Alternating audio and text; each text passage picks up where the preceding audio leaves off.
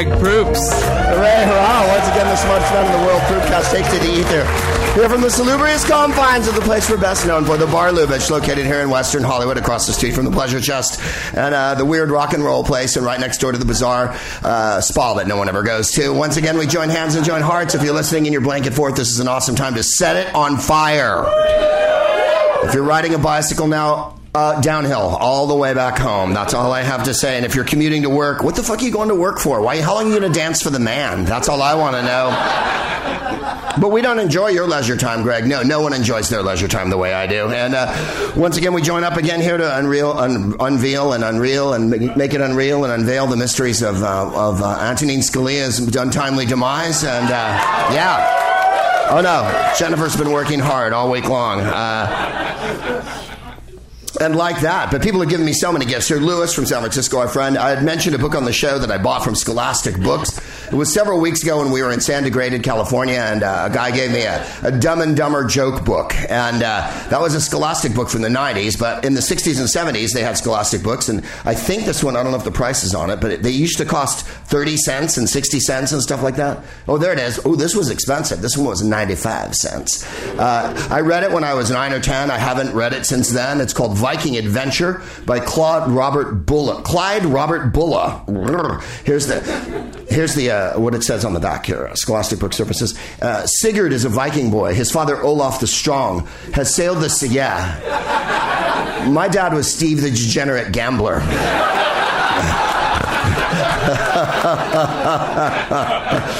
My dad would sing at a piano bar, by the way. Uh, I didn't. Fortunately, I didn't have to see it. I was too young, but uh, he, he, he, could sing a little. Uh, uh, yeah, Olaf the Strong has sailed the seas and lived through many adventures. Now his sailing days and his fighting days are over. He wants Sigurd to swim, to wrestle, to fight with the sword and shield, to be honest and brave. This is the story of Sigurd's first Viking adventure. It is a story of exi- excitement, danger, and sadness. Uh, yeah, uh, I, I, haven't marked any pages here, but I'm going to uh, I'm going to go for the. Uh, I believe they get to the New World. That's my recollection in the book that they get to Canada uh, or whatnot. Or here's Greenland. Here we are. Um, number chapter twelve, fog and storm. If I could do Max von Sydow, I would.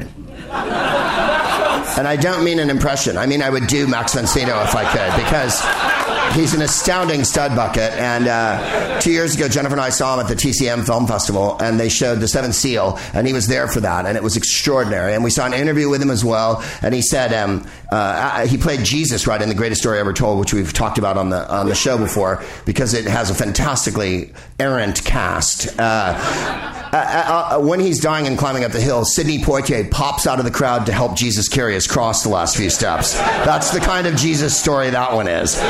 Sal Mineo's in it, all right? Let's just get that on right now. Uh, and after he played Jesus, it was one of his first English language big pictures, right? Uh, Leonard Maltin asked him, uh, "So, uh, uh what happened after you played Jesus in that in that big Hollywood movie?" And he's like, "Every every casting director after that always wanted me to play the Pope or Jesus because casting directors have no imagination.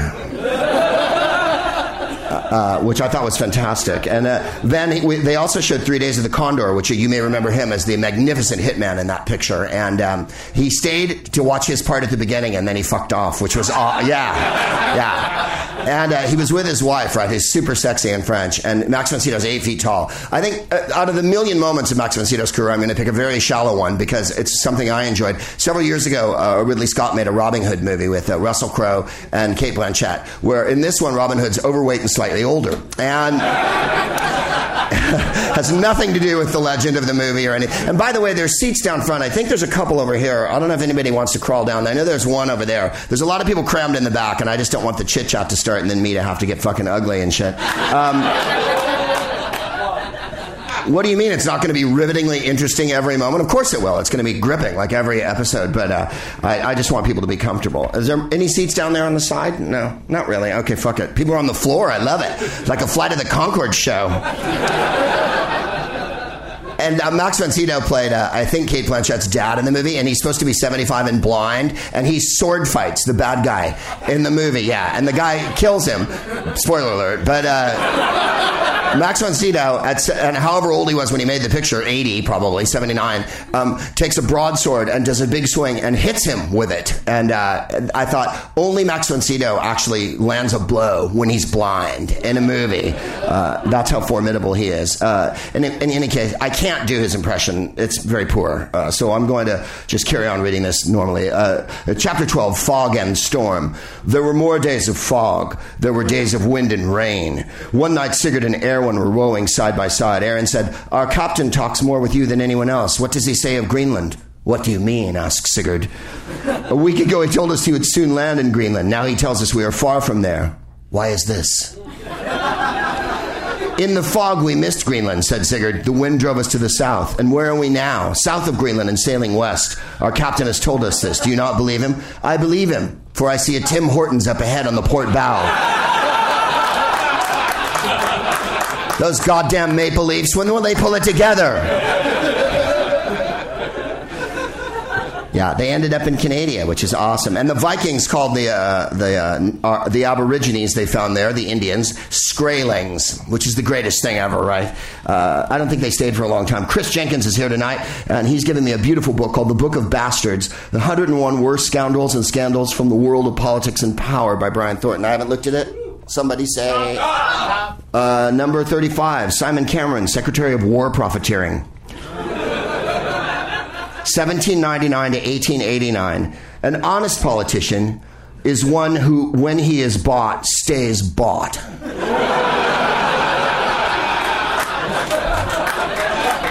the founding fathers. If there's one thing they enjoyed, it was extraneous pussy and bags of cash.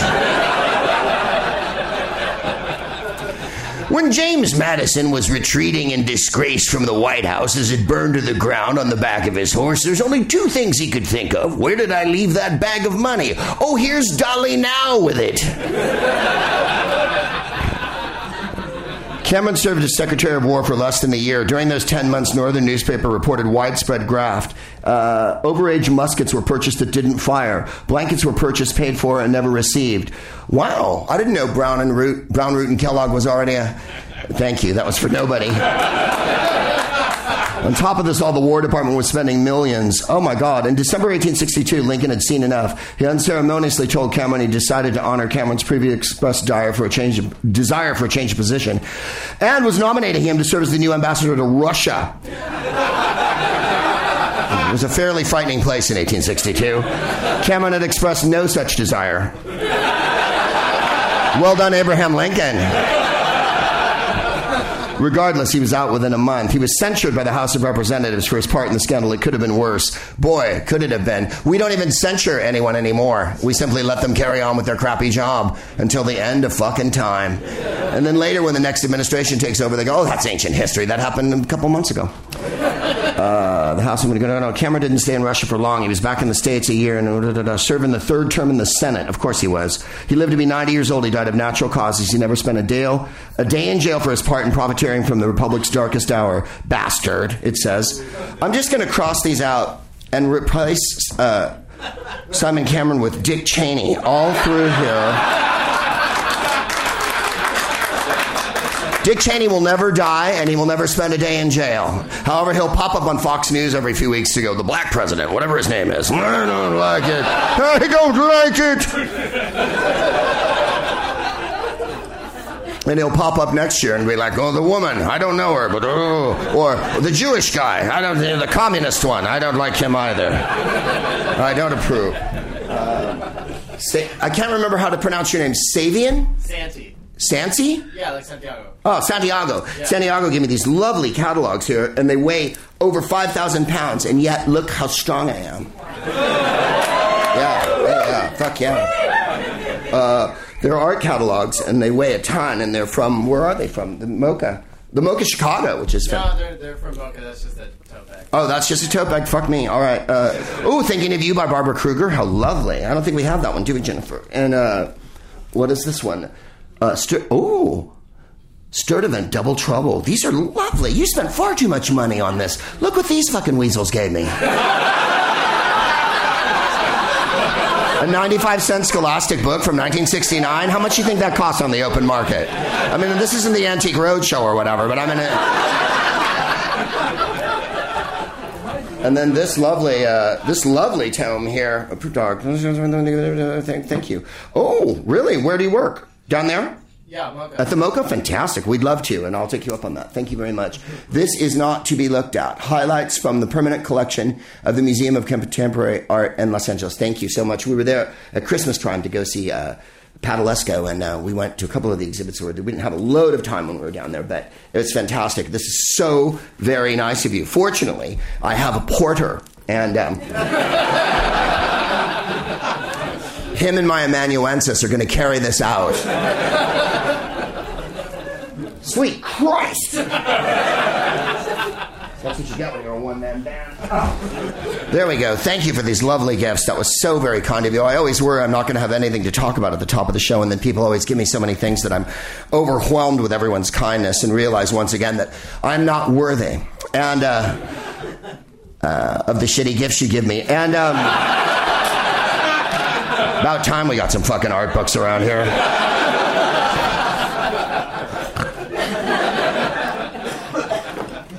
I've made a list of all the books I've received over the last five years. It's highly incomplete, but I'm fixing to read it one dark and snowy night during this podcast. So this is going to take about an hour and a half to get through the whole list. Um, right now, I'm finishing up uh, my life. What is it called? My Life of oh, Ecstasy and Me by Hedy Lamarr, uh, the woman who helped invent uh, what they call Bluetooth now, I guess, and uh, also was a, a, a, gigantic movie star uh, in the golden age and made her greatest movies, Algiers with uh, Charles Boyer, where he says, uh, Come with me to the Casbah, although he doesn't ever say it in the movie. And then um, she's in Samson and Delilah with Victor Mature. And um, she was complaining in one of the chapters to, to Cecil B. Who directed it, uh, that Victor Mature was hogging up all the shots and that she was in reverse and he was uh, in the foreground staring at the camera. And as you recall, Victor Mature was a giant, oily, handsome, gorgeous, enormous pecs, right? And lots of hair. He looked like Mark Antony. You know, I don't mean the singer Marc Anthony. I mean the actual Marcus Antonius, the general consul of Rome, friend of Caesar, the one who uh, died with Cleopatra while wearing eye makeup, and um, high on whatever. Uh, he was so gorgeous, and uh, B. DeMille said, "Really, Hedy? Do you think that people are going to want to watch Victor's face instead of your ass?" That was in the book. The book's gotten saucy, man. There was just a three way in the dressing room next door to hers, and that was pretty wild. This book's from 19. Fuck yeah. People went, what? This book's from 1966, and uh, I got it a couple weeks ago. Uh, someone gave it to me here. Uh, so thank you for that. And um, I've also finished Augustus by Anthony Everitt. Uh, a young person gave me that at the show. Thank you for that. And um, Tales from the Baseballs. Um, uh, Tales from Baseball, uh, from the Dead Ball it's called Tales from the Deadball Era, and it's by Mark Halfon, who has a middle initial in there too, S or F or something. In any case, uh, I just finished reading all of those, and these were all given to me by people because people ask me when they give me the books, "Do you read all the books everyone gives you?" I don't read all of them because I got Beowulf a couple of weeks ago, and if I skipped it in high school, I'm skipping it now. I'm not reading Pilgrim's Progress or Beowulf or Silas Marner and I hope you're not listening. Kathy Kinney gave me Silas Marner once, and I have it somewhere on a shelf, but I had never bloody read it. If you want to give me Stendhal, I'll have a go, uh, but I haven't read that yet. Uh, in any case, uh, thank you for all the books you give me. Uh, where do you keep them all? Don't you fucking worry about it. Um, the, the, art books I know I have a place for right away, um, but uh, the other ones I, I have a giant uh, library in my in our house. Looks like Name of the Rose, which we're going to get to later tonight. Yeah, it's like a, uh, the ninth configuration with Johnny Depp. There's just a fire of books at my house, and Frank Langella standing in the middle of it. Um, I really do appreciate all the books. One of the most um, uh, beautiful things about doing this show has been that I've been able to talk about books, I've been able to write a book, and people have been giving me so many books. And so I've been hip to a million different authors, uh, including John Williams, who wrote uh, Augustus, not the Augustus I was reading there. That was a biography of Augustus.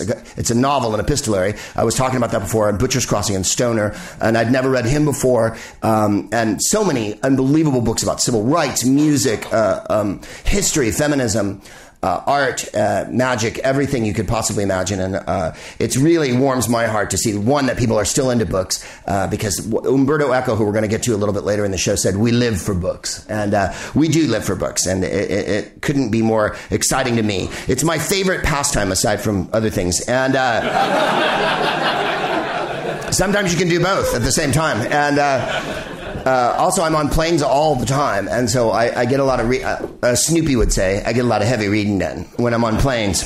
No one remembers that cartoon. Uh, Sno- Snoopy used to do a character called Joe Cool, and uh, he would sometimes be at the high school hanging out or whatever, and then sometimes he'd be like have gigs, and like there was one where whole series where Joe Cool was at the supermarket as a checkout guy. Snoopy, like I don't know why a dog was working at a supermarket, and he'd go like, oh carrots, whatnot, peas, and then he goes, oh magazine, and then looks over his shades and goes, doing a little heavy reading tonight, and then goes, anyone who buys anything to read, I go, doing a little heavy reading. That was the caption, and I always, I don't know why, but I remembered it forever and ever. Um, yeah, and then my other favorite Joe Cool moment, he's hanging out next to the water fountain, and I think Lucy walks up to him and goes, Hey, Joe Cool, what are you doing hanging out at school? And he goes, No wheels, man.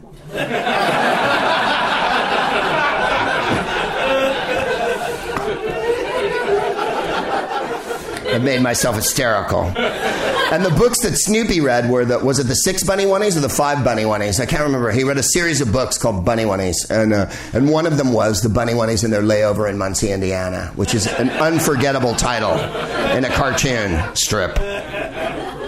Charles Schulz was hilarious and quite mentally ill, and I loved him for that. Insanely successful. I don't think he ever lived here. Always lived up in Northern California uh, in Santa Rosa and whatnot. Uh, in any case, thank you for all the books you've given me. Uh, let's move on to this. Uh, it's Black History Month, and we've been very poor about our Black history this month, and so much as we haven't really covered it too much, but I wanted to talk a little bit about Mavis Staples. Now, I've already told you the Mavis Staples story, but I'll tell it again ever so briefly. Uh, we did a radio show in Scotland a couple years ago because I did this unbelievably dynamic documentary about On the Road by Jack Kerouac, and it was the 50th anniversary, so that was what five years ago and whatnot. And we were in London, and we are doing this uh, Sunday morning radio show, and they had on a guy who was covering um, uh, soccer matches between Serbia and Croatia, where he said on other sides of the pitch they dug graves, right, to let the fans know where they could, yeah, yeah, yeah. And uh, so his was a tale that was quite interesting. And then Mavis Staples was on. And the Scottish guy who was hosting the show, whose name escapes me, says to Mavis Staples, um, You had an affair with Bob Dylan.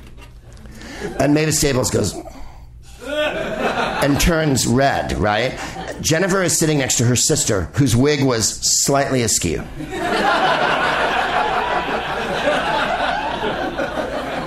this is Sunday morning, so not everybody had time to prep. And, uh, when Mavis Staples was rendered speechless when he said, "So you had an affair with Bob Dylan, or I was going to marry him," and she, uh, uh, uh, uh, and Jennifer turns to the sister, and the sister goes, mm-hmm. and I read an interview with the other day, and they go, uh, "So you're going to marry Bob Dylan?" She's like, "Oh, Bobby," and I was like, yeah, "That's how you deal with it now."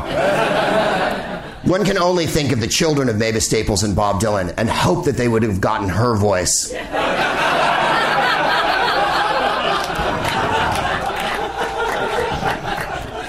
It was back in another lifetime, one of toil and blood. When blackness was a virtue. Is it? The devil walks in how now? What is it? Yeah, the sheriff rides him out. But nothing really matters much. It's doom alone that counts. Come in, she said, I'll give you a shelter from the storm. Yeah, his voice is fantastic. Uh, she's on tour right now. She wrote a book called Living on a High Note, and there's a documentary out about her called Mavis. And she's playing Coachella, you guys. Uh, she's the only artist uh, that's that old playing Coachella this year. Jennifer found this quote from me from her from this week. I've always tried to keep a young frame of mind. I'm 76 years old, but when I go shopping, I don't look for clothes for old people. Right now, I have me some orange neon sneakers. I don't deal with age. Um, will you spin a little bit of that? Uh, I know it's a staple singer song. It's not off the new album. I don't have the new album yet, but I wanted to go through a couple of the artists here in honor of Black History Month. Now, you know, the Staple Singers were very good friends with Dr. King, and on the new album, oh, you can leave it that loud. Mm. Right? I remember seeing them sing this on the Flip Wilson show. And they always gathered around their father, Pervis and the sister and her. And then Pop was still alive then, sat on a stool in the middle with the guitar. He says,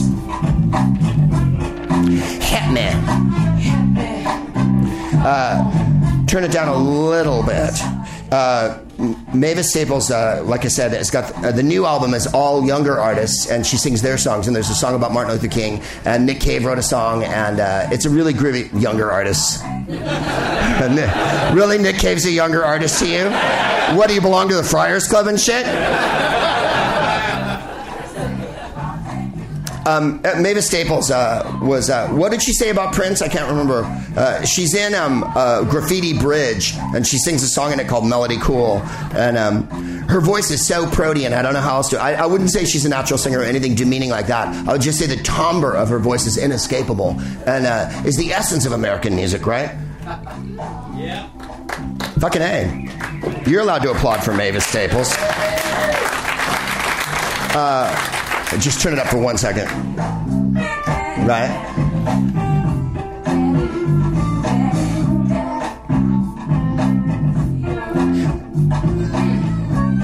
There's always so many vocal ejaculations. That's what I love. Ah, oh, ah, oh. And then Papa, play on it play on it. Uh, here, let's spin to the next one here. Um, Aretha Franklin, of course, you saw at the concert uh, for uh, um, President Obama when she chucked her fucking full length stole on the floor and came on stage with a handbag yeah. and blew everyone's fucking mind. Uh, she's still alive and still going. I don't know if she's on tour, but crank this one up just a little bit here. One of my promises was if I become president, we're no longer having the national anthem before sporting events. We're simply going to vote on an Aretha Franklin song and sing it. This is my choice for tonight. Turn it up a little bit.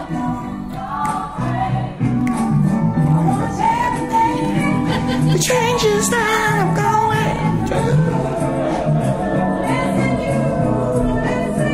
Right?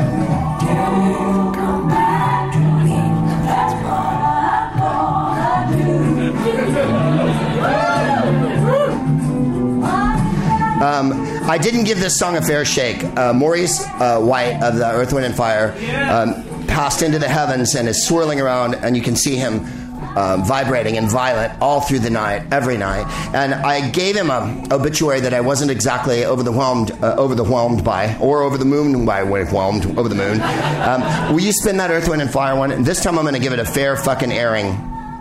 Uh, this one's off fantasy, and it's such a bitchin' song, right? You have to imagine that I'm dressed uh, as if I'm guarding the Wicked Witch in The Wizard of Oz. right? Because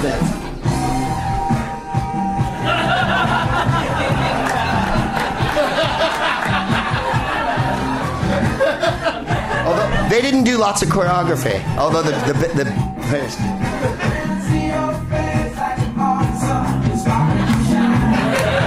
Also, I'm wearing a shirt, which he wouldn't have done. Maurice White would be naked to the waist.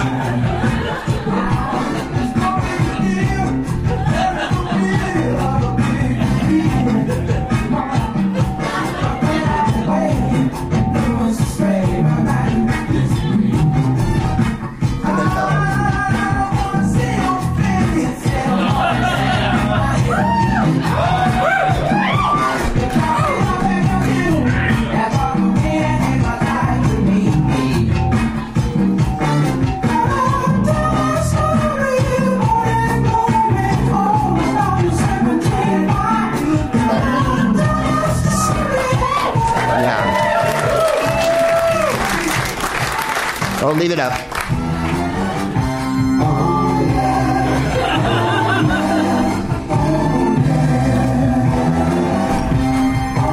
This part's so boss. And then it gets Afro funky.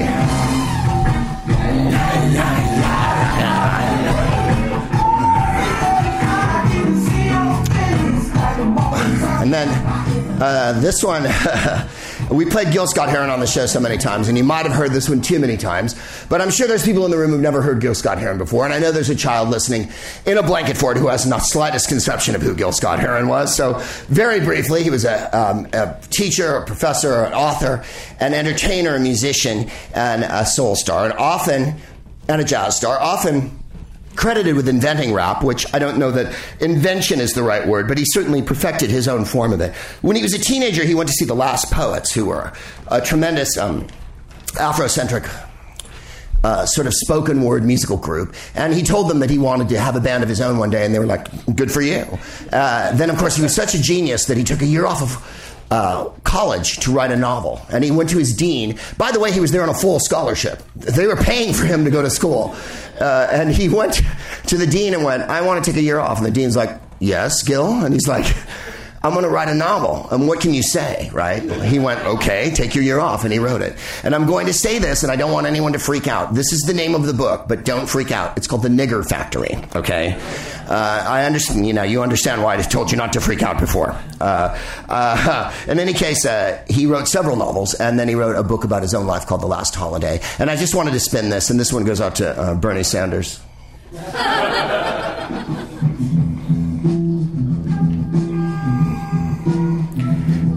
In some ways, it might be his most famous song. It's like second album, I think. You will not be able to stay home, brother. You will not be able to plug in, turn on, and cop out. You will not be able to lose yourself on Skag and skip out for beer during commercials because Skag. will not be televised. The revolution will not be televised. The revolution will not be brought to you by Xerox and four parts without commercial interruption. The revolution will not show you pictures of Nixon blowing a bugle and leading a charge by John Mitchell, General Abrams, and Spiro Agnew to eat hog balls confiscated from Spiro Agnew and Skag. The revolution will not be brought And one last one, uh, just to, ce- to celebrate Black History Month. Uh, they had the Grammys a couple of weeks ago, and uh, I'm sure many of you watched it as I did, uh, stoned and with great trepidation. and it's always a mixed bag, uh, although wildly entertaining. Um, when Justin Bieber came out and sang his song, and then he was wearing his little baseball hat, and at the end, um, Jennifer goes, "Oh my God, he's going to bro hug everyone in his band." Which he did. He bro hugged everyone in the band. And um, I- I've tried to reassess him a thousand times and I've come up with nothing. Uh, he's mildly talented and uh, possibly the douchiest human that's alive right now on Earth. On Earth. Uh, uh, but Bruno Mars won uh, a Grammy for Uptown Funk, and Mark Ronson, who produced Amy Winehouse and is a genius producer, uh, got up to get the award with him. And you know, Bruno Mars, whatever, I dig it. I, I'm a little disappointed how many parody videos there have been of Uptown Funk done by white people, but um, that part's a little daunting. But um, uh, Mark Ronson, in his brilliance, uh, turned when he got on stage. Before he said anything about the record and he didn't thank God or anything like that, he turned and went, That man over there is the king of funk, George Clinton, and talked about George Clinton. So I want you to spin this record just for a second there. This was a giant hit when I was in high school, and it was so exciting to drive to my crappy white high school in San Carlos and listen to it. Because we're like, Are they saying motherfucker? This record's good. Right?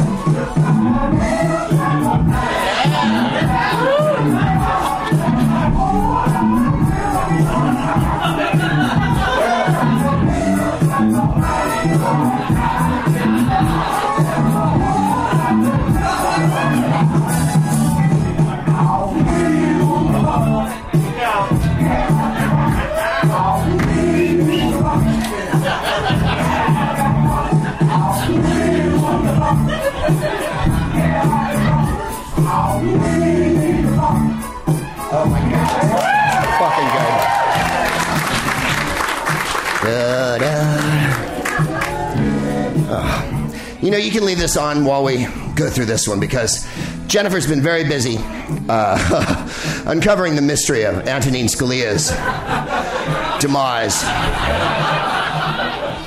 Antonin Scalia was uh, a life form that sat on the Supreme Court.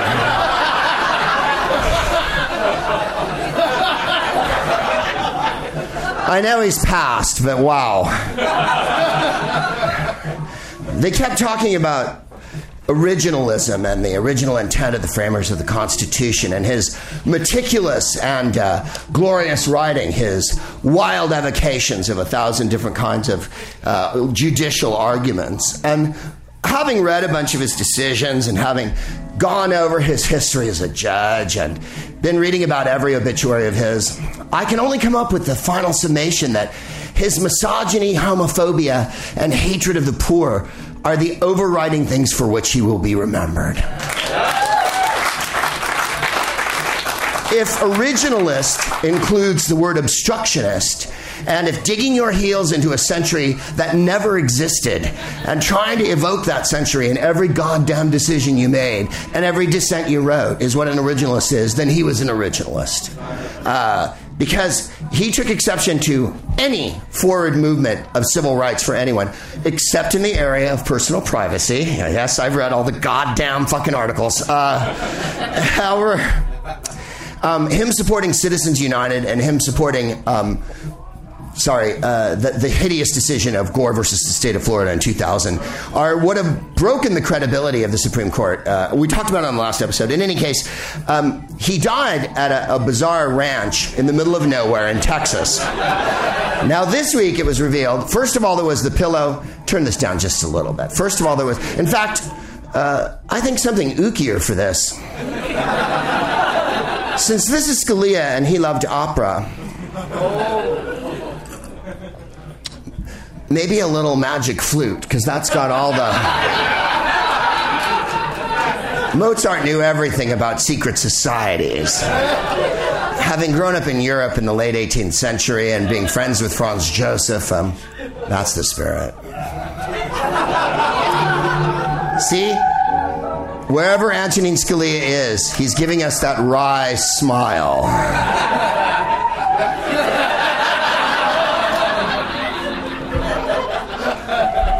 Turn that down a little bit there. Uh, so he went to this place, right? He's 79 years old in ill health. Now, the first story we heard two weeks ago was that, uh, or 10 days ago, whatnot, uh, was that he uh, had a pillow on his head. Then he didn't have a pillow on his head. Then he had a folded pillowcase on his head and three pillows under his head, a breathing apparatus that was not plugged in nor put together. And as Jennifer pointed out, what was the other thing? A toy, an implement? Uh, an exercise device. that was next to the bed. Now, I'm not going to make any. Is it inference or implication here? An inference. Let us not infer that the exercise device might have been worn inside one's person. Let us take leave of that notion and offer Antonin Scalia the same uh, largesse that he would have wanted us to offer him, uh, uh, and, and, say that sure he was exercising. He chain smoked like few humans on earth.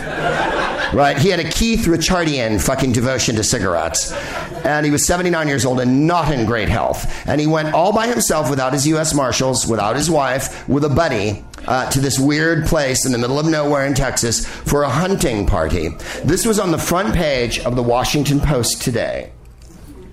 And this headline will thrill and delight you. And all of this is due to Jennifer, who last week I said was Robert Redford and uh, all the President's Men. But this week I think she's the entire cast of Spotlight. Justice Scalia spent his last hours with members of the secretive society of elite hunters. So many questions come to mind. First of all, why? Why did he belong to a secret society of elite hunters? He's a Supreme Court justice. Go fishing. He went duck hunting with, uh, with Dick Cheney in 2004, if you recall, uh, right after having to look at a case that was brought before the court that had Dick Cheney uh, involved in it as, as, far as influence peddling and arms sales and whatnot. I think you can refer back to this book here. In fact, is Dick Cheney in this book? He might be in one of the later chapters. Oh, there's Karl Rove. There's John Edwards. Yeah. It gets Colin Powell. Look at that. George W. John Yoo. Oh, John Yoo. Ken Lay. We miss Ken Lay. He died too early. Scooter Libby. Oh. The scoot monkey. My only favorite moment of the W administration of eight years of terror, horror, and, and, and the destruction of the world and the destruction of New Orleans and millions of people dying and the economy failing all over the globe was the fact that at the very end, Dick Cheney came to W and said, I want you to pardon Scooter Libby. And W went, mm mm no presidential pardon for Scooter Libby. I haven't read the book yet, but I'm sure I'll thrill to that part later. And I thought at that point, you finally decided to grow a dick in year eight. and stand up to Cheney and go, you know what? I'm not pardoning your fucking asshole friend. And why did you ruin Valerie Plame's career? Be- just because her fucking husband wrote some shit about you that you didn't like? Oh, yeah. It's called hardball, and I don't mean Chris Matthews hardball. After Scalia's, by the way, I wonder if Chris Hard uh, Matthews could take a, a paid, you know, leave of absence after this. I don't know if anyone watches MSNBC, but uh, wow. We're here in Nevada, and it's on Ted Cruz. Not since Tim Russert have I wanted someone to retire as much as I want you to retire. Yeah, Tim Russert took the big retirement. But fucking Chris Matthews needs to retire. Just go to a ranch and yell at your dogs. I'm sure the dogs won't think it's imperceptive and poorly formed. Because I do. But the dogs will be like, that sounds good. He kissed Bush's ass for eight fucking years. And then when Obama ran, remember he said he got a tingle down his leg and shit? Ugh. I saw him interview Lewis Black, who's a, a, friend of mine and a very funny political comedian. And it was during the Republican convention in um, 2004, whatever the fuck it was. And uh, and Lewis is on the street with him, and Chris Matthews goes, "Oh, Lewis, you're cocked." And Lewis goes, "Yeah, you know, blah blah blah." Blah. And uh, Matthews goes, "Yeah, I bet you're laughing all the way to the bank." It's like this isn't an interview. This is being cornered by an asshole, and it shouldn't be on TV. It should be in a bar because then you could fucking punch him in the balls. really, Chris Matthews is your biggest villain? No, I have bigger ones. We'll aim higher. After Scalia's death, February 13th, the names of 35 other guests at the remote resort, along with the details about Scalia's connection to the hunters, have remained largely unknown. That's of today. Uh, a review of public records shows some of the men who were with Scalia at the ranch are connected through the International Order of St. Hubertus, whose members gather. Yeah. Only this tattoo. and this retinal implant are the ways that you shall know that I am an accorded member of the Order of St. Hubertus.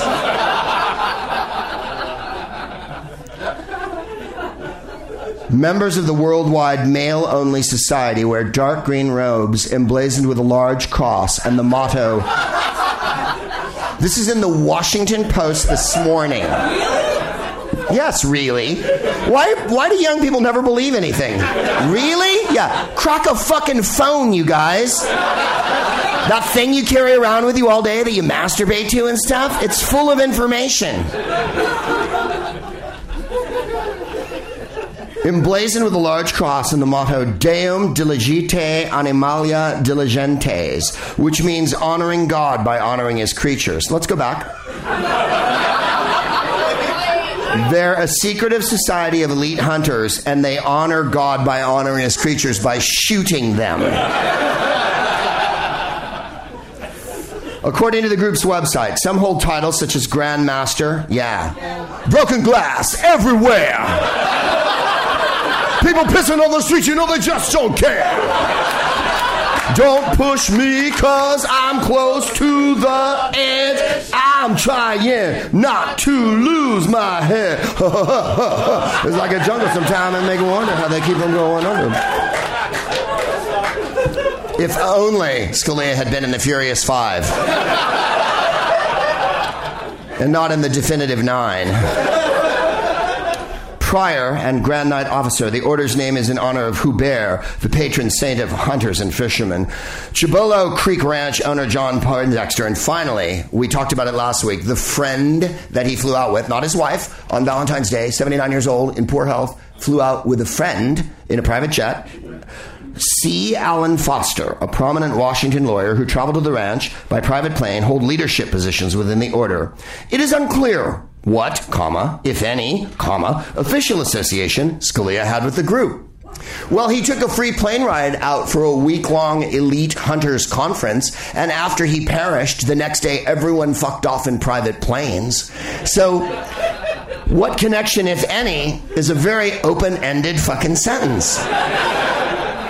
Why did he belong to a male only order that people who wore dark green robes that had Latin that said honoring God and his creatures on it? You know what? I like baseball. And on a weekend, there's people in this room who've been to ball games with me. On a weekend, I'll go to a ball game, whatnot. Um, some people, uh, uh, some people like to party. People like us, we got to work. Uh, some people have different interests. Some people enjoy philately or numismatism. Uh, some people are lepidopterists. Uh, so, uh, there's every manner of hobby. Maybe this was just one of his predilections. There's nothing I can add to your observation, blah, blah, blah, blah. I am aware of no connection between the organization and Justice Scalia except that he flew out to be with 35 members of an elite organization of rich people who were hunting at a place 150 miles south of El Paso. An attorney for the Scalia family did not respond to requests. Two other private planes that landed on the ranch are linked to two men who have held leadership positions with the Texas chapter of the order. Yeah, we believe in honoring God and His creatures. We're from the Texas branch. Deum diligente and Amalia diligente. We're going to go to Whataburger after if y'all want to come.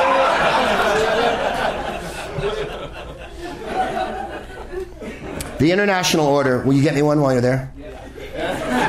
of St. Hubertus, according to its website, is a true knightly order in the historical tradition. In 1695, Count Franz Anton von Sporck founded the society in Bohemia, which is in modern day Czech Republic. The group's Grand Master is His Imperial Highness István von Habsburg Lothringen, Archduke of Austria. The next gathering for the Ordensbrothers and guests is an investiture March 10th in Charleston, South Carolina. The Society's U.S. chapter launched in 66 at the Bohemian Club in San Francisco, which is associated with the all male Bohemian Grove, one of the most well known secret societies in the country. There's a sentence. Well known secret society.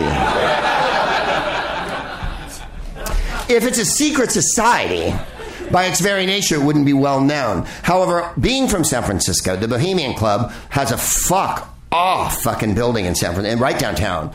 And I had a college professor, and um, he was uh, he taught theater, and he was the one he was in the bohemian grove club but he, of course he wasn't a world leader a mover or shaker. This is in the early 80s so it would have been valerie giscard d'estaing and uh, uh, george shultz and uh, uh, uh, caspar weinberger and zbigniew brzezinski and all those types right? Like the real early 80s late 70s the people who owned bechtel and and foreign leaders from the, uh, uh, um, uh, what was his, not Helmut Kohl, uh, whoever was prime minister of Germany then. You know, this is who goes to this place, movers and shakers. They're allowed to bring their prostitutes in and whatnot. They act like children when they're there. They drink. By God, I'm going to be killed for this episode.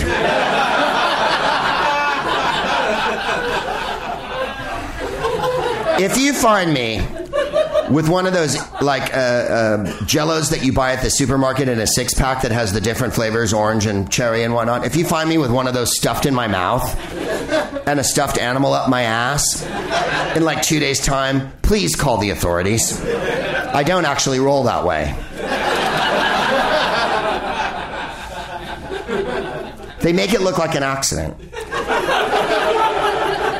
Anyway, Mr. Terrell used to go, and he was there because he was a theater person at San Francisco State. He would uh, uh, put on their shows, right? And they have a thing called oh, the Morning of Death or the, the, the morning, the passing of death. The, I can't remember what it's called. They have this big ceremony with an owl and whatnot, and they all get fucking loaded, right? And smoke cigars and shit and talk about world affairs. These are people who are on the Trilateral Commission.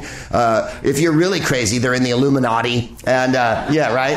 And uh, if you're really wild, they're in the Knights Templar, and um, if you're on Buddha or Echo, they're in the Knights Templar, uh, and they all meet together and they have prostitutes. In those days, uh, I asked a guy who I met recently, who I'm not going to divulge, who goes there, um, and he told me that I said they used to have a bank of payphones right outside the perimeter, so you could you were ushered in, and you weren't allowed in unless you were one of them uh, or a guest, and uh, then you had to go outside. Thank you so much, Ryan. They had to go outside and use the payphones uh, to call people, but now I think they're allowed to bring phones, but I don't know if you can use them inside. Anyway, they stay in little cabins that have cutesy pie names, you know, like old Lonesome Pine and shit like that, and they urinate outside. So you're urinating outside, the, like Silvio Berlusconi is next to you, right? And you can see the bunga bunga marks on his horrible priapic member. That's what goes on at the Bohemian Grove. And that's where this fucking thing's, the Order of St. Hubertus was founded. Now, a friend of mine told me who was a musician who did a gig up at the Bohemian Grove. They will bring up artists and they let them come in and they do the gig. That he met Nixon there. And that he said, Can we get a picture with you, Mr. President? And Nixon went, Yes, I, I wouldn't. I'd like that. Yes, I'll take a picture. And he goes, I feel uncomfortable. Can I have an instrument? So they handed him a saxophone. So he says, he claimed to me that he has a picture of him with Nixon and three other cats in his band, and Nixon's holding a sax. And I'm hoping it's like David Bowie on the album Hunky Dory or whatever. Uh, from Houston, Scalia and Foster chartered a plane without the marshals. He has a retinue of marshals, Scalia, that go with him to ensure his safety because he's a Supreme Court justice or was. Um, and that he declined the marshals. You see what happened there. Uh, to Cibolo Creek Ranch airstrip. In a statement after he died, the U.S. Marshal Service said Scalia had declined a security detail while at the ranch. The friend Louisiana born Foster is a lawyer with the Washington firm Whiteford, Taylor, and Preston. Um, that'll give you a clue. There's no Jews. He's also known for his passion for hunting and is a former spokesman for the hunting group Safari Club.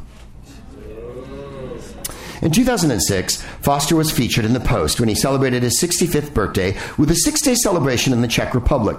He flew his family and 40 Washington friends to stay in Moravia's Zidlochovice, a Baroque castle and hunting park. The birthday bash included tours of the Czech countryside, wine tasting, wild boar and wild sheep hunts, classic dance instruction, and a masked costume ball.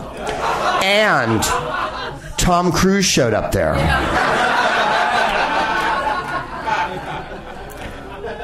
And Sydney Pollack was there. Bong, bong, bong, bong, bong, bong, bong, bong. If anyone saw Eyes Wide Shut, you know what I'm talking about here. A masked costume ball. How baroque are your fucking tastes, Mr. Foster? A secretary at Foster's law firm said he's traveling in Argentina. Quelle coincidence. The Supreme Court justice that he was on holiday with, who perished in a very mysterious way at the age of 79 in a ranch remotely located in the south of Texas with a group of weirdo elite millionaire hunter gatherers who have fucking dark green robes on, has fucked off to Argentina this week. Remember in old movies, they go, Don't leave town. We need you for questioning. Apparently, Mr. Foster can leave town.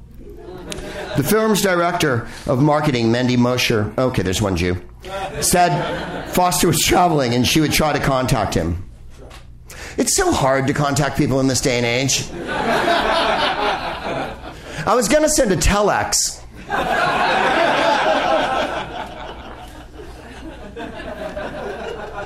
This one's awesome. A woman answering the phone associated with Foster hung up when asked for comment. Simple clerical error. She thought it was AT&T calling. Planes owned by Wallace Happy Rogers III. That's the thing about fascists. They always have funny nicknames. I bet Hitler's friends called him Dolphy the Nolfy or whatever. You know what I mean? I bet Mussolini's friends called him Benny the Biggie. Pol Pot was known as pot of noodles to his buddies. Happy Rogers III. No one's happy that long. And the company of A.J. Lewis III. By the way, they're all the third, so that'll give you an idea of the kind of landed white people, pilgrims, fucking, you know, uh, back bay. Left from San Antonio and arrived at the ranch. The planes departed 30 minutes after, apart, February 14th. He died on the 13th, by the way. Uh, Rogers owns Buckhorn Saloon and Museum in San Antonio. He donated sixty-five thousand to Republican candidates. Lewis is the owner of a restaurant supplier company. He's given three to five hundred. Rogers and Lewis served as prior officers in the Texas chapter of the International Order of Saint Hubertus, according to Texas Business Records.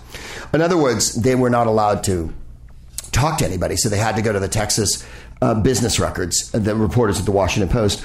Rogers spoke to a Post reporter briefly on the phone and confirmed he was at the ranch the weekend. He declined to comment further. Lewis did not respond. The Presidio County Sheriff's Office released an incident report to the Post on Tuesday that revealed Foster's name as Scalia's traveling companion. Poindexter and Foster told the sheriff Scalia had traveled to Texas before to go hunting. Poindexter told the sheriff they had supper and talked for a while. Scalia said he was tired and going to his room for the night, the sheriff wrote in his report. Well, sure. After a day of hunting and wearing green robes? Dan Brown wouldn't have writ this. Because it's too fucking unlikely. When Scalia didn't show up for breakfast, Poindexter knocked on his door. Always the owner of a giant private resort comes to your door in the morning. Never a maid, never anyone who works there. The owner walks right up. And by the way, it's way spread out, so he had to take a fucking truck ride over to where Scalia was. Antonine, you okay? When I left you last night, you had a giant knot around your. Antonine!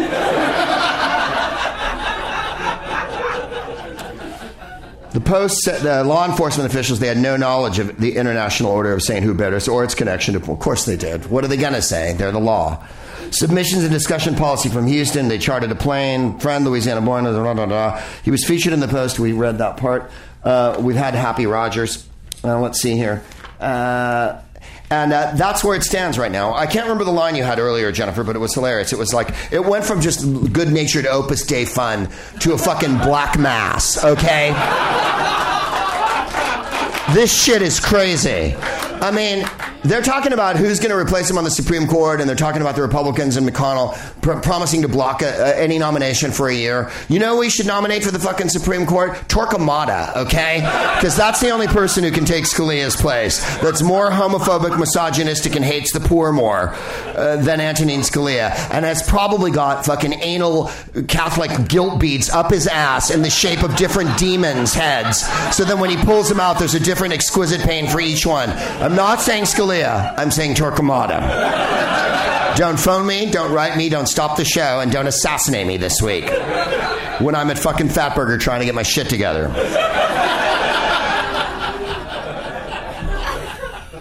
I mean, wow. What? L- let me ask you this. A- at this ranch, did they kill a virgin and bury her in the fucking in the foundation of the building. As my wife pointed out to me, Christopher Wren supposedly killed a girl and threw in the bottom of the, one of his famous churches in London. Right? Like this. Uh, this is. If you look on our dollar bill, you'll see a weird pyramid with a glowing eye floating over the top of it. No one has ever explained why this is on our money. When you're a child, you look at it and you're like,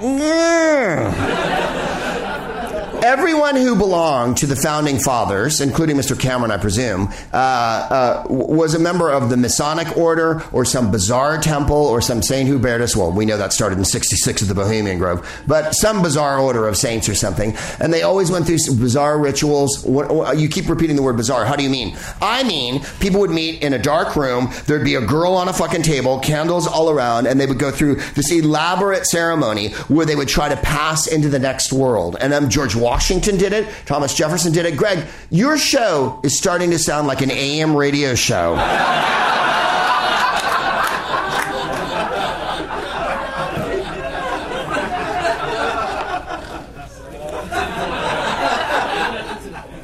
Here's a dollar right here. Uh, annuit I can't read it because my eyes are too bad. Nuris ordo seclorum. And why are we e pluribus unum, one out of many?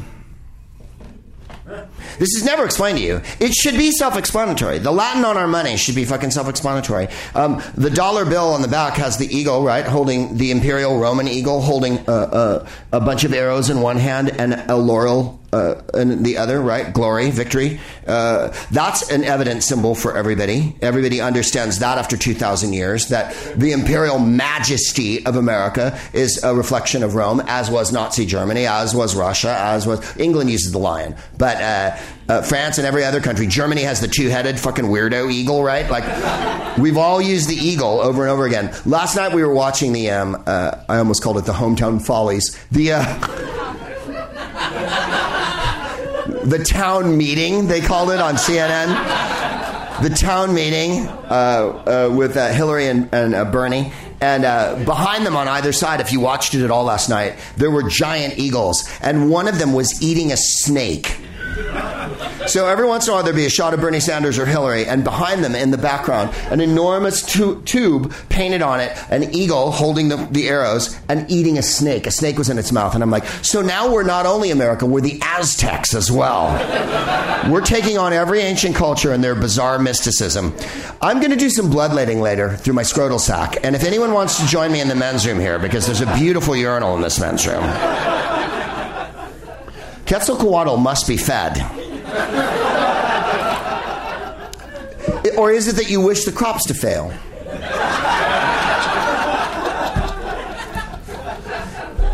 It is said, it is rumored, it is whispered in the corridors of power. Uh, it was well known that Antonin Scalia was a member of Opus Dei, and uh, they're a Catholic order, this and that, and that they, uh, um, not flagellation, what do they call it? Self abnegation, self mortification, uh, where you wear perhaps a, a, a too tight of a, an amulet or a bracelet around uh, a particular limb or, or, or uh, area. And uh, that, that is a, a feeling that you have all day when you walk around so that you can remember the pain that Jesus endured on the cross and that you're inflicting on humanity. And um, I'm not saying, I'm just saying. Uh, this weird shit never ends. And if you don't think there's fucking rooms where men meet, and by the way, all men organization, all men organization, if you think women are equal in any way, and uh, I know that uh, for a lot of the young men in America, they're having a lot of trouble with Hillary because uh, it's like listening to your mother. And uh, thank you. Uh, uh, that all these organizations are men, and that the uh, the Skull and Bone Society, right? That uh, uh, all those Ivy League schools, and that almost all of our presidents, almost all, uh, go to Harvard and Princeton. In fact, presidents from almost every country go to Harvard and Princeton. It's, it's hard to find someone who didn't go to Harvard and Princeton that's running for national office and, and jazz like that. Uh, still conduct these bizarre ceremonies that go back for thousands of years. certainly, our founding fathers believed in all of this heart and fucking soul. Otherwise, the money wouldn't be so weird and inexplicable and have you guys go quiet during the middle of my fucking brilliant comedy show. You can go to any other country in the world, and there's never a pyramid with a floating eyeball on top of it. Not even in Egypt.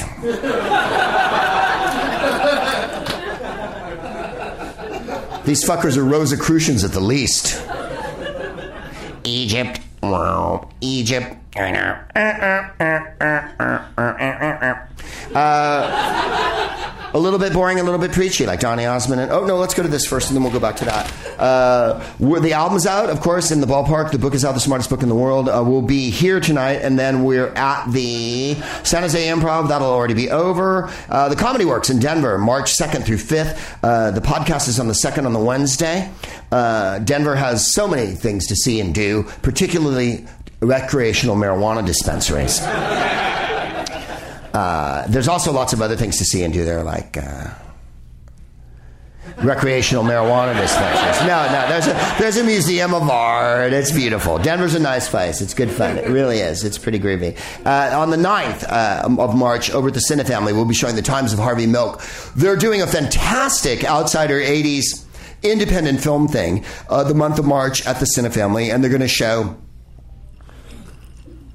Errol Morris, The Thin Blue Line, and uh, oh golly, every bloody rock and roll film from the 80s, uh, you know, Penelope Spheeris, whatnot. Uh, Jim Jarmusch, they're showing two or three Jim Jarmusch movies. And um, uh, we, we ended up with the, the Times of Harvey Milk, which is a wonderful documentary uh, about the supervisor who was assassinated in San Francisco um, some in the, in the late 70s when I was a teenager, and uh, along with George Moscone it's a tragic story, but one of triumph as well. Because since we're in West Hollywood here, it's pertinent. Uh, it's pertinent at any time, but it's particularly pertinent being here in West Hollywood because the LGBT community now has such a voice and has gained so many rights. And that Harvey Milk was the first elected official in the state of California. There was some on the East Coast that, preceded him that was openly gay and uh, was all for coming out all the times. So he was a man of immense courage and someone uh, that I admire greatly. And when we were at Grace Cathedral in San Francisco a year or two ago, Jennifer and I, we went to the gift shop there, and they have all the saints and whatnot and they had one of Harvey Milk done up as a saint in a little triptych, which we keep over our refrigerator of Saint Harvey Milk. Yeah, um, he was a beautiful person, and uh, uh, as you know, beautiful people are often assassinated. Where people like Dick Cheney just roll on, baby. And I don't advocate assassination. It makes martyrs. Uh, the 10th through the 12th will be at the Kansas City Improv. Uh, and my understanding is they've got some crazy little women there. And I'm going to get me one. Uh, the 10th is the podcast at Kansas City. I have no idea how that's going to go. Then you'll find me at the Negro League Museum the rest of the weekend, uh, where I'll be uh, hobnobbing uh, and otherwise prognosticating with my fellow wizards.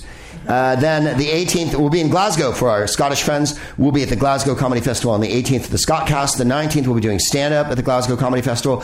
Please come and visit me there. I know the people in Glasgow are like, you always play Edinburgh, I don't play Glasgow. Where the fuck, the fucking money? Here and um, so I'm coming. Hold on, I'm coming, as Sam and Dave said. Uh, then we'll be in Antwerp on the 22nd, uh, the Bonden Bar uh, on the 24th in Stockholm. So you can go to gregproops.com and find all these dates. Then we've just added one. We're going to be in Burbank for our friends in the Valley. Uh, I don't go there often, but when I do, I stop at IKEA. And. The Flappers is quite close to the IKEA in Burbank and right around the corner from an In and Out Burger, so there's plenty to do. Um, you're supposed to not allowed to be allowed to smoke, I think, is it cigarettes in the city of Burbank, which I find hilarious. You can't do that as a municipality, can you? The, whatever. We'll be at Flappers in Burbank on the 3rd at 7 o'clock, quite early, uh, but it's a Sunday night. Uh, and then the 15th, we'll be back at Nerd Melt, the comic book store up on Sunset. Uh, why aren't you playing here in April? They don't have any dates. We're going to try for May. Uh, the 7th of May, we'll be in Oklahoma City doing stand up. Uh, uh, the 13th, we'll be back in New York City at Brooklyn at the Bell House there. Um, also, I believe um, Scott Aukerman's doing a live comedy Bang Bang show in New York. So please, please eschew his show and come to mine. Um, I'm joking. I've known Scott for 100 years uh, uh, before he sold out. And uh, it was, you know, when he cared about being funny. And. and no, no, seriously. You know, before Reggie Watts left and the whole thing went to shit, uh, I really liked it. I'm being a dick, you guys. You can't be sarcastic in Hollywood. There's just no being sarcastic. Everyone takes you seriously. I adore him. Um, I'm excited to be in town at the same time as Scott Aukerman, and uh, I'm thrilled that um, uh, we're there together. And I think they're going to add a second show and whatnot. I will be there on Friday the 13th at the Bell House in Brooklyn, and uh, and please don't anybody tweet. Proops said Scott Aukerman sold out and shit. Don't be a fucking douchewad. Have a sense of humor. I would say it to Scott to his face because he has a sense of humor, unlike a lot of you here tonight. I mean, the show's still good.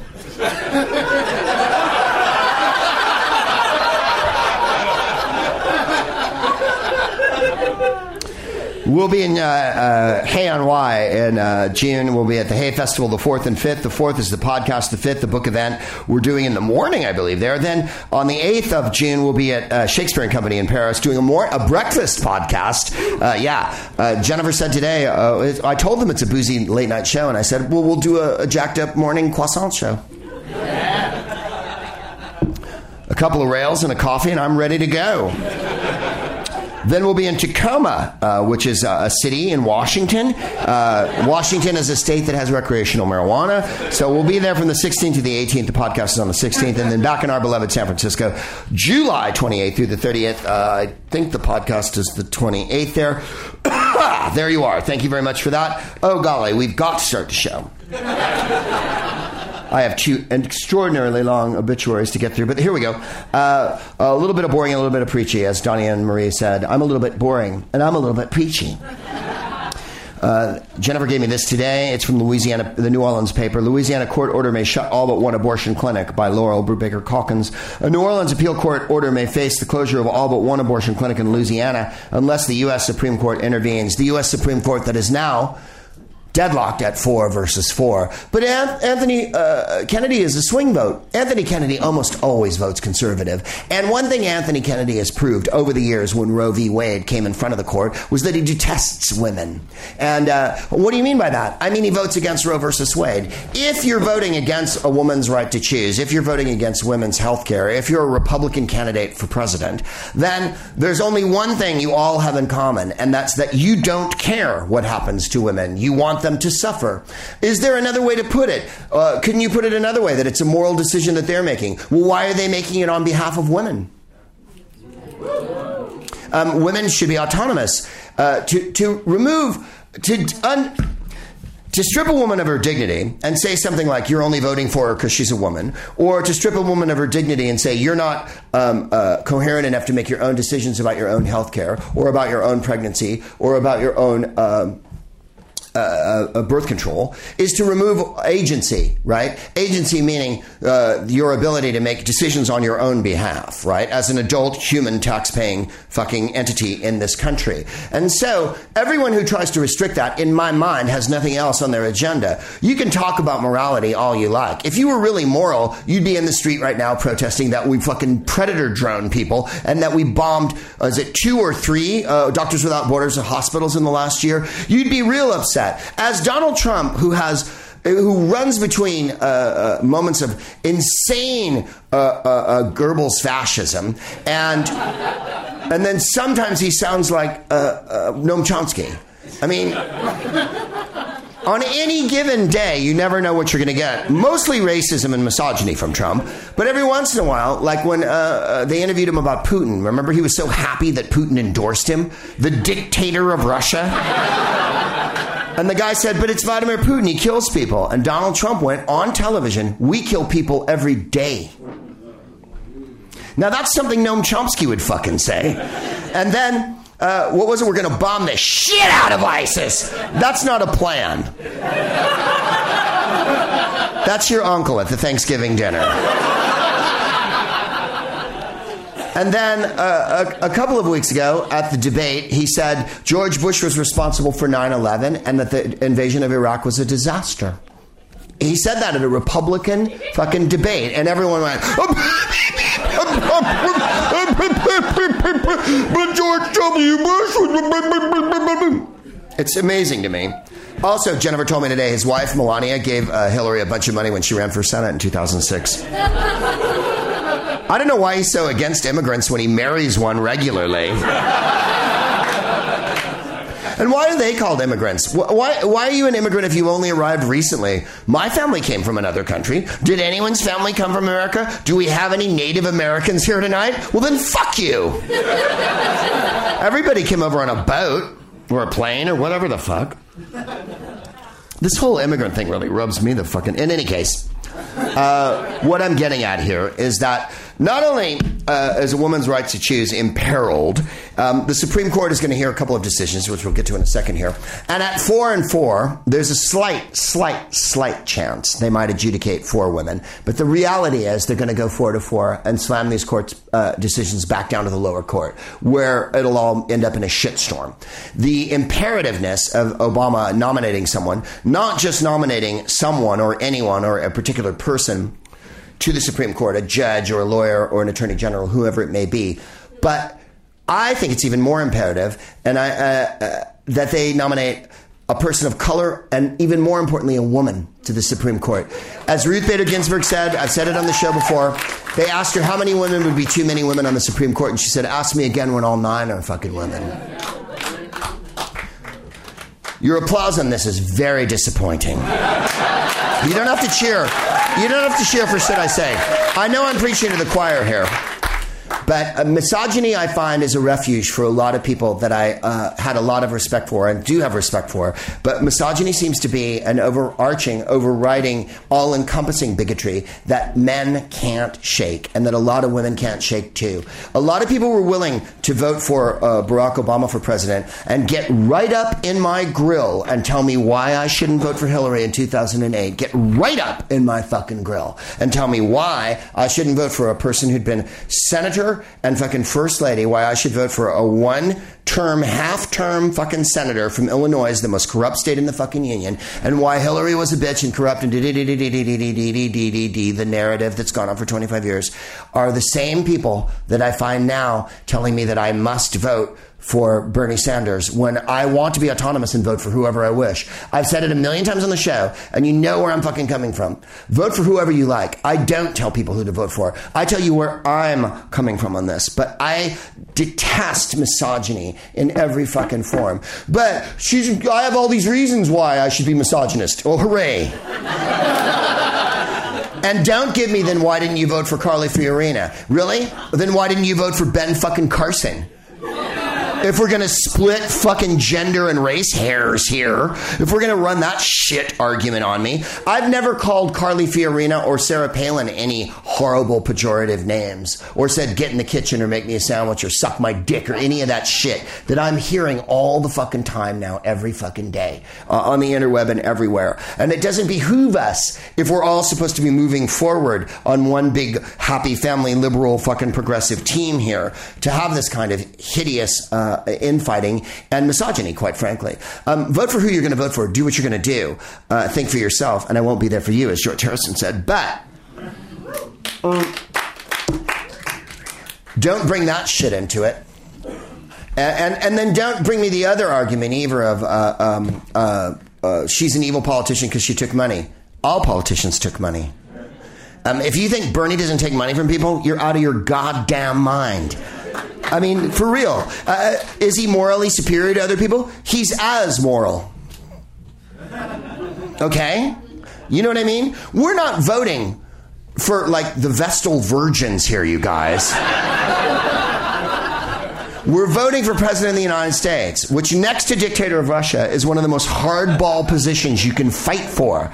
That means you sucked a lot of dicks on your way there. You said yes to a lot of fucking icky people. You dropped a lot of fucking bombs on people. That's what presidents do. I don't want to burst your fucking pretty balloon here and that you think there's going to be some new world where everything's free and there's pony rides and shit. the world changes incrementally. But what about wanting a revolution? What about wanting to be idealistic? I'm as idealistic as anyone else. You've listened to the fucking show. I'm insane with it. I don't want the world to be the way it is at all in any fucking way. I really don't. I want everything to be beautiful. This is how insane I am. I don't think there should be war.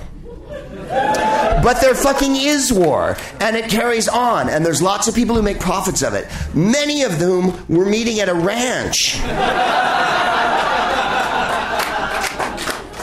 I'm not asking you to not like the person you don't, or to like the person you don't like. I'm not asking you to change your mind. I'm simply asking you to understand that misogyny is the most horrible thing in the world. How do you mean? Malala, or, uh, or as uh, Jeb Bush knew her, one of Obama's daughters, Malala, was shot in the eye by a man because she wanted to learn. Women are routinely raped, disappeared, killed, shot by their boyfriends, husbands, partners, the police. Um, women do all the work in the world and they do not receive equal pay. Women are skipped over. Women do not star in movies. Women do not get the same money men get. Women are not represented on television. After the age of 45, women disappear almost completely from the narrative of America, the media, and the world. That's what I'm talking about. You're all going to be older one day. I detest the term old lady as a pejorative because old ladies raise the world and know fucking everything that's going on and do all the goddamn work and get none of the fucking credit. And I speak as a white, bloviating guy who's had a woman behind me the whole time who has informed me of all of these things and let me know of the selfish piece of shit that I fucking am. And I don't mean that in a bad way. This is what evolution is. This is what evolution is. Um, the first uh, uh, uh, minority on the Supreme Court was uh, Thurgood Marshall, right? And but he was a black man, not a woman. The first woman on the Supreme Court was put on the Supreme Court by Ronald Reagan. So there you go. Na na na. Na na na na na na. but I didn't agree with what she thought. Fuck you. Suck it up. As Antonin Scalia so often said, get over it. Um, not everybody agrees with you, and not everybody thinks the way you do. Um, I'm willing to accept that, and I'm, but I'm not willing to accept misogyny and racism. I, am really not. Um, why were you putting, pointing that out? Oh, I was pointing it out for this reason. The first uh, minority on the Supreme Court was a man. The first minority uh, president uh, was a, a black man, not a woman. Not a woman on the Supreme Court, not a woman in the presidency. Hillary Clinton was the third woman Secretary of State. She was the first First Lady to hold elected office. She was the first woman senator from New York. Doesn't it seem a little late in the game that all this should be happening?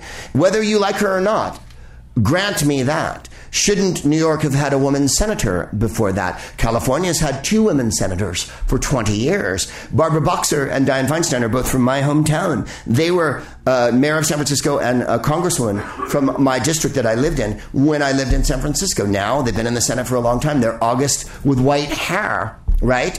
Um, why does it take so long, is what I'm getting at. In, when people were fighting for civil rights, uh, Martin Luther King, Malcolm X, whoever you want to think of, Ralph Abernathy, all the women that were involved in the civil rights movement, Florence Kennedy, uh, uh, uh, they were told to wait again and again and again. We'll get there in the end. We'll get there. There'll, make, there'll be room for you at the table one day. Why should women have to wait a goddamn second longer? Why was gay marriage uh, approved before abortion was protected in every goddamn state? And I'm not making I'm not making a, a value judgment that oh gays shouldn't have got gay marriage. Obviously they should have, but state by state, women's uh, abortion rights have been eroded. There's been hundreds and hundreds of state. Uh, um, you know, legislatures that are violently anti-women, and that shit goes on and on and on and on. There's a whole bunch of states with one clinic left in them. That is a state of affairs that I cannot abide. And what I don't want to hear from any candidate is that women's issues are take second seat or take second place or aren't as important as the economy or anything like that. Uh, women's issues are the economy. The fact that women aren't paid as much as men should tell you everything about what the economy is about. The fact that there's lots of women who work at home or take care of loved ones or lots of other things that don't get paid and don't get any credit and don't have any health insurance and don't have any recourse. Um, just because you're a man and you're privileged, occasionally you have to put your dick down for a second. And think about how other people fucking live. Are you a perfect human who's trying to instruct us how we should live our lives? Absolutely not. I'm as flawed a white person as he said on his third vodka as any other.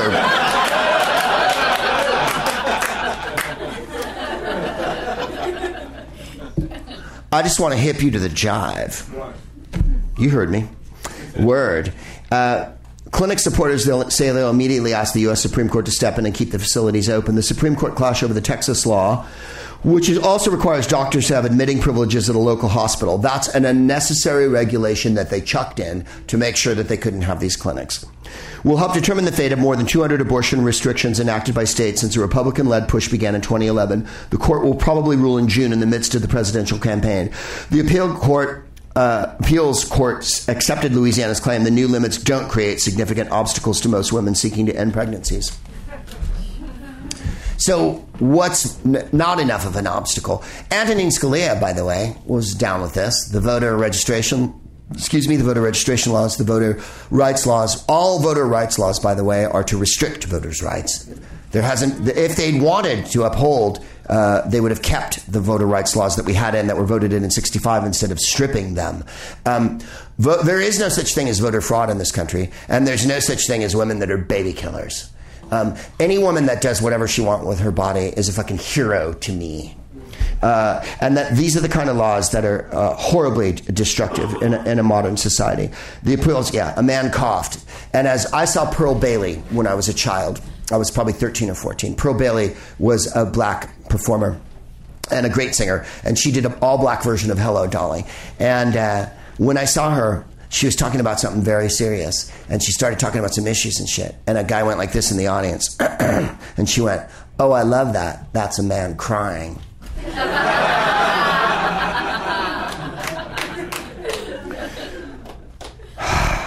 fewer than 10% of women wouldn't have access to abortions. Oh, isn't that great? What if fewer than 10% of the men couldn't get fucking boner pills or a gun?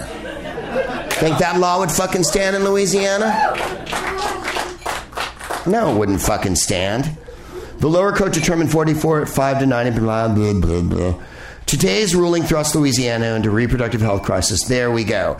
Uh, ever so briefly, and then we're we're not going to have time for everybody. But there you are. Uh, Harper Lee is swirling in the heavens, and uh, Harper Lee was uh, an amazingly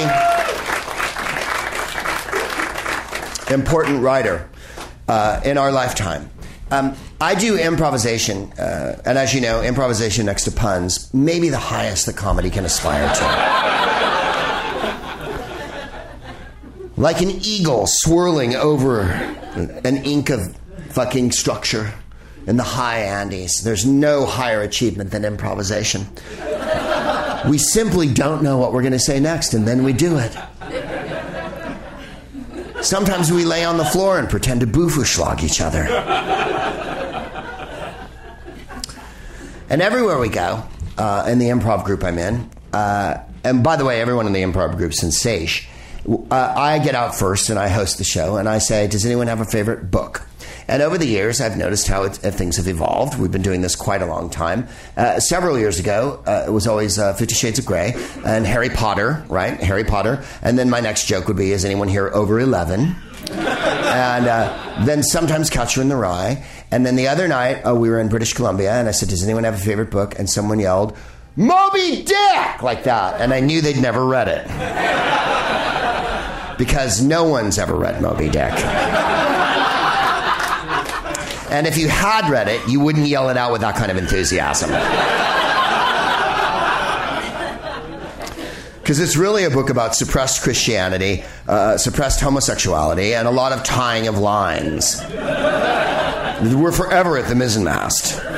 And uh, the whale comes in in the last goddamn chapter. And then it's a very biblical, you know, Ahab's fight with the whale. It's super, from hell's heart I stab at thee and all that, right? You know, uh, uh, not that it's an unworthy parable, but uh, then I said, any other books? And the crowd, and there was 1,200 people in this room, went silent. And I went, so there's only Moby Dick?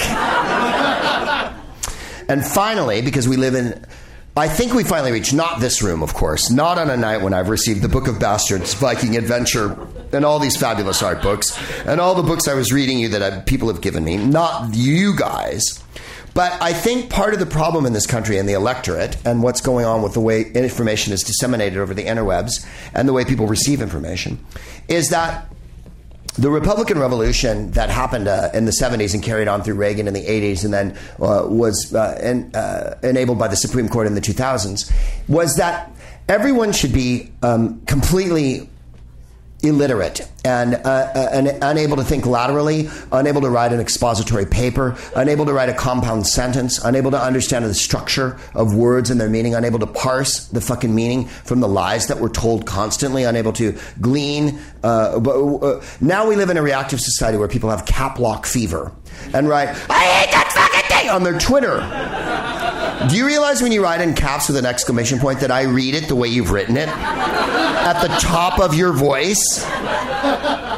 I don't know what you're trying to emphasize by writing in capitals. One, that you're illiterate. Two, that I know you don't have to you don't know how to write cursive. And and that you can't uh, read a watch. I- I'm not putting people down for not being able to read or watch or write cursive. Those things won't be useful in the next 25 years. Being able to read is, of course, most useful because you have a phone, and, and we all read off our phones all the time. Um, but we've reached that point where they wanted to dumb the country down. Uh, blue collar people, I guarantee you, when I was a child, had a grasp of American politics and read a paper every morning. Now, because newspapers were destroyed by the interweb and whatever, the corporations and the government, whoever wanted to do this to us, um, oh, no one goes on their phone and reads every newspaper in the morning. Maybe some of you do. Maybe there's some fucking intellectual people out there who are curious and whatnot. But we don't all share the same uh, uh, quest for knowledge. And I believe one, that children are small demons, and two,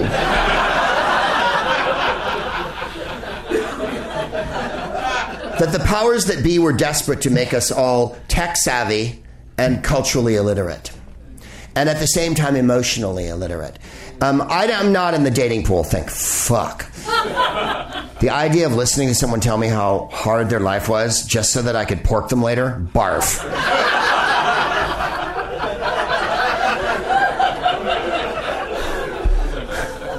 Barf. But my understanding is from the young people I speak to, and I interview them constantly. Thank you, Ryan. You're not that fucking young, by the way, Ryan.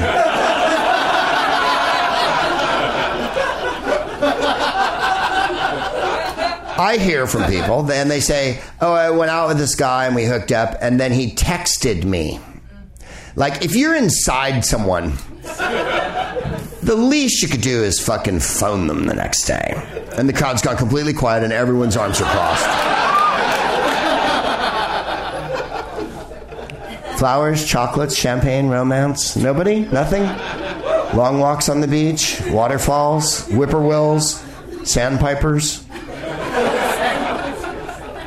Long, slow kisses that last a hundred days. Nobody, nothing. No.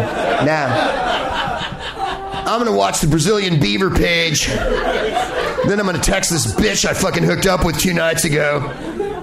No means yes, and yes means anal. Fucking A, dude. I got a fucking. I got a fucking barbed wire tattoo. Me and my bros are gonna wear some caps and fucking get yeah, do some Jaeger bombs and shit. Wear our shirts untucked. Fucking Trump.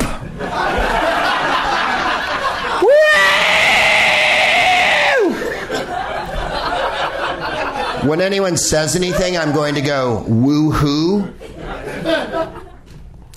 Uh, they wanted us to be illiterate and they wanted us to be uninformed. An informed populace, an informed electorate, is a dangerous one because that's where sedition is brewed, right? When you have enough knowledge to realize that shit's being dealt to you that you don't want fucking dumped to you, then you organize and pull your shit together, like Black Lives Matter, like all the feminists in this country, like all the people who support uh, Asian rights and gay rights and, and Latin rights and every other goddamn fucking interest group in this country. There can't be enough agendas for me. The problem with having a two party system is that no agendas get fucking looked after. Rich people agendas get looked after. Well, that's why I'm not voting. Yeah, I heard your fucking reasons. I read your shit article in Salon. Your poorly thought out, fucking badly written, wankily expressed bullshit. Really? And you think wankily expressed bullshit is a good way to phrase something? It's catchy. It's easy to remember.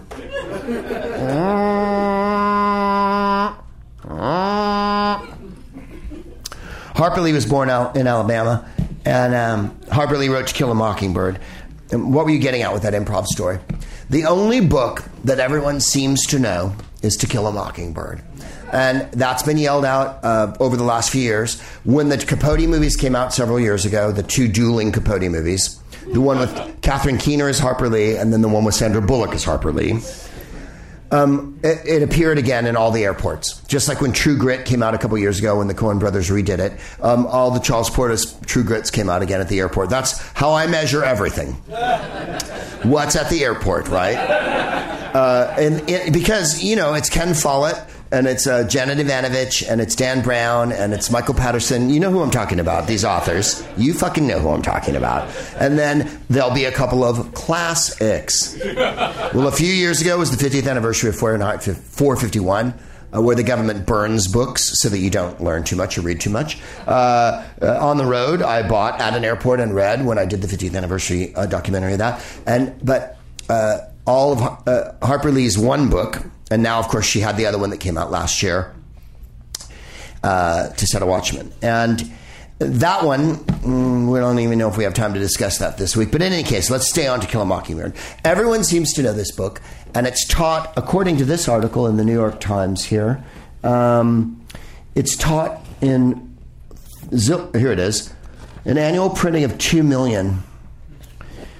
Um, uh, I believe it's taught in almost every school in the country. It's part of the curriculum, and there's it's a double-edged sword, right? Mm, I was going to read the whole article, but it's quite long. Atticus Finch is the uh, father in the book, and uh, Scout is the girl in the book, and then there's the little blonde boy who's Truman Capote, who is her childhood friend. Um, Harper Lee was a tomboy, and her dad let her wear overalls, and she beat the shit out of all the boys in her neighborhood. And one of the boys she beat the shit out of was Truman Capote. who used to come and visit because he had family in Monroeville, Alabama. So they would hang out, and then uh, Truman put her in his book, and uh, he, she helped him research In Cold Blood, and then they weren't not friends that much after that, but she put him in uh, To Kill a Mockingbird as well. Now, her father has to defend a black man who's unjustly accused of raping a white woman. Well, it all goes horribly wrong, and I won't spoil it for you in case you've never seen it. It's a book about racial injustice. It's a book about racial injustice, and it's a movie, a brilliant movie with Gregory Peck in it about racial injustice. And no one is more perfectly cast, maybe in the history of cinema, than Gregory Peck as Atticus Finch. Because he wears uh, horn rimmed glasses, and he's a widower, and he has this girl that he has to look after, his daughter, and he imbues his children with a sense of um, dignity and uh, morality and says a, quite a lot about the judicial system, particularly in the South in the 30s when the book takes place and the movie takes place, about the unjust dealings that black people are dealt and are still dealt to this very moment. Um, and of course, there's, well, Scout, you have to understand. right? And he, the glasses come off and he folds them and whatnot. One of the few public appearances Harper Lee made was at Gregory Peck's funeral, where Brock Peters gave one of the eulogies, and Brock Peters plays the unjustly accused black man in the movie.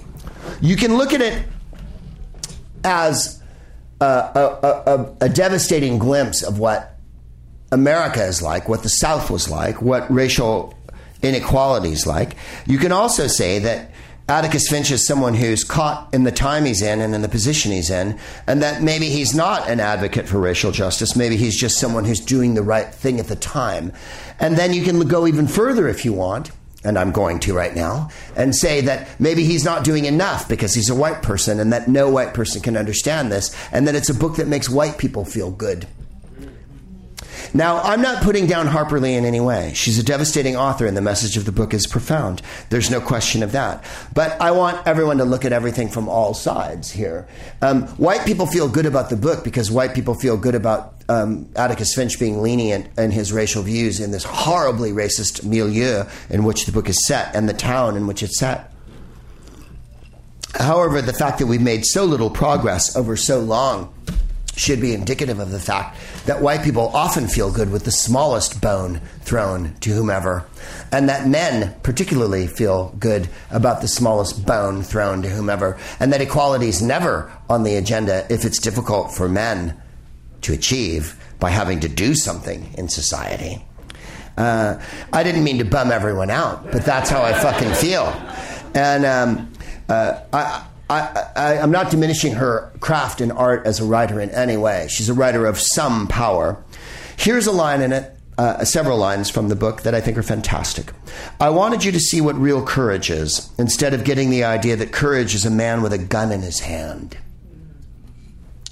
That has never been more resonant, and that is the essence of America. Uh, we're a country born in blood and paid in blood. And this is a lawyer speaking in the book. It's Atticus speaking in the book. It's when you know you're licked before you begin, but you begin anyway and see it through no matter what. And that's something we can all adhere to. This one I thought was a tremendous line. Sometimes the Bible in the hand of one man is worse than a whiskey bottle in the hand of another. You can never really understand a person until you consider things from his point of view until you climb into his skin and walk around in it. Um, I know it's in the male pronoun there, but you'll have to allow everyone some leeway on that. Um, it won the Pulitzer Prize. It turned her into an icon. She never wrote the second book. The second book is very contentious, if you ask me. Um, in it, Atticus is a little more racist, and uh, Go Set a Watchman, it's called. Uh, she had submitted to her editors in 1957 under the title Go Set a Watchman. Ms. Lee's lawyer chanced upon it, attached an original transcript, typescript to Kill a Mockingbird while looking through it. It was the story of Atticus and his daughter, Jean Louise Finch, known as Scout 20 years later when Scout's a young woman living in New York. It included several scenes in which Atticus expresses conservative views on race r- relations, seemingly at odds with his liberal stance in the earlier novel. Not at odds at all. Encompassing the reality of the situation. Um, she can, on the one hand, and is, a most powerful advocate for racial equality. And that's the beauty and majesty and awesomeness of Harper Lee that will never be denied. The thrust of To Kill a Mockingbird is undeniable, irrevocable, and unforgettable. And the power of the movie and the power of what happens in it is, is uh, something that everyone should experience, and that's why it's so resonant. The Civil War was a war um, that this country's never gotten over, that we're still fighting every day. And I would add to that that it's not just a war about race, it's a war about everything in this country. Everyone has to fight their own civil war in this country all the bloody time, even to get a look in. Um, in any case, uh, she's swirling in the heavens now, and um, there's nothing but admiration for Harper Lee. Um, when people say, oh, uh, horrible, no one ever said it about Harper Lee, but people do go, well, she didn't write that many books. She only wrote the one book and then the one book that came out years later and like that. Um, you didn't write To Kill a Mockingbird. if you only wrote one book and it was To Kill a Mockingbird, then good for fucking you. Because it's a book of profound influence. And as Abraham Lincoln would have said, it speaks to the better uh, angels of our nature. Uh, having said that, I'll leave you with another quote. Uh, uh Martin Luther King said, and, and think about this the next time you see a protest on TV a riot is the voice of the unheard. Uh, and that's what riots are. Uh, what are we spinning here at the end, Rye? No, not the theme song. That's too trite at the end of this. I've led up to this giant literary fucking denouement with all this pretentious puffery and bloviating. I can't just play my theme song at the end. Um, how about something groovy? What about Chaka Khan? Okay. He said, I can do that. Well, hooray for us. Uh, we'll get to everybody else uh, in the next episode. I just wanted to say, uh, again, thank you very much for coming out. got anything? Yeah, yeah. well, spin that motherfucker. Uh, thank you very much for coming out. You've been the smartest crowd in the world. I've been the smartest man in the world.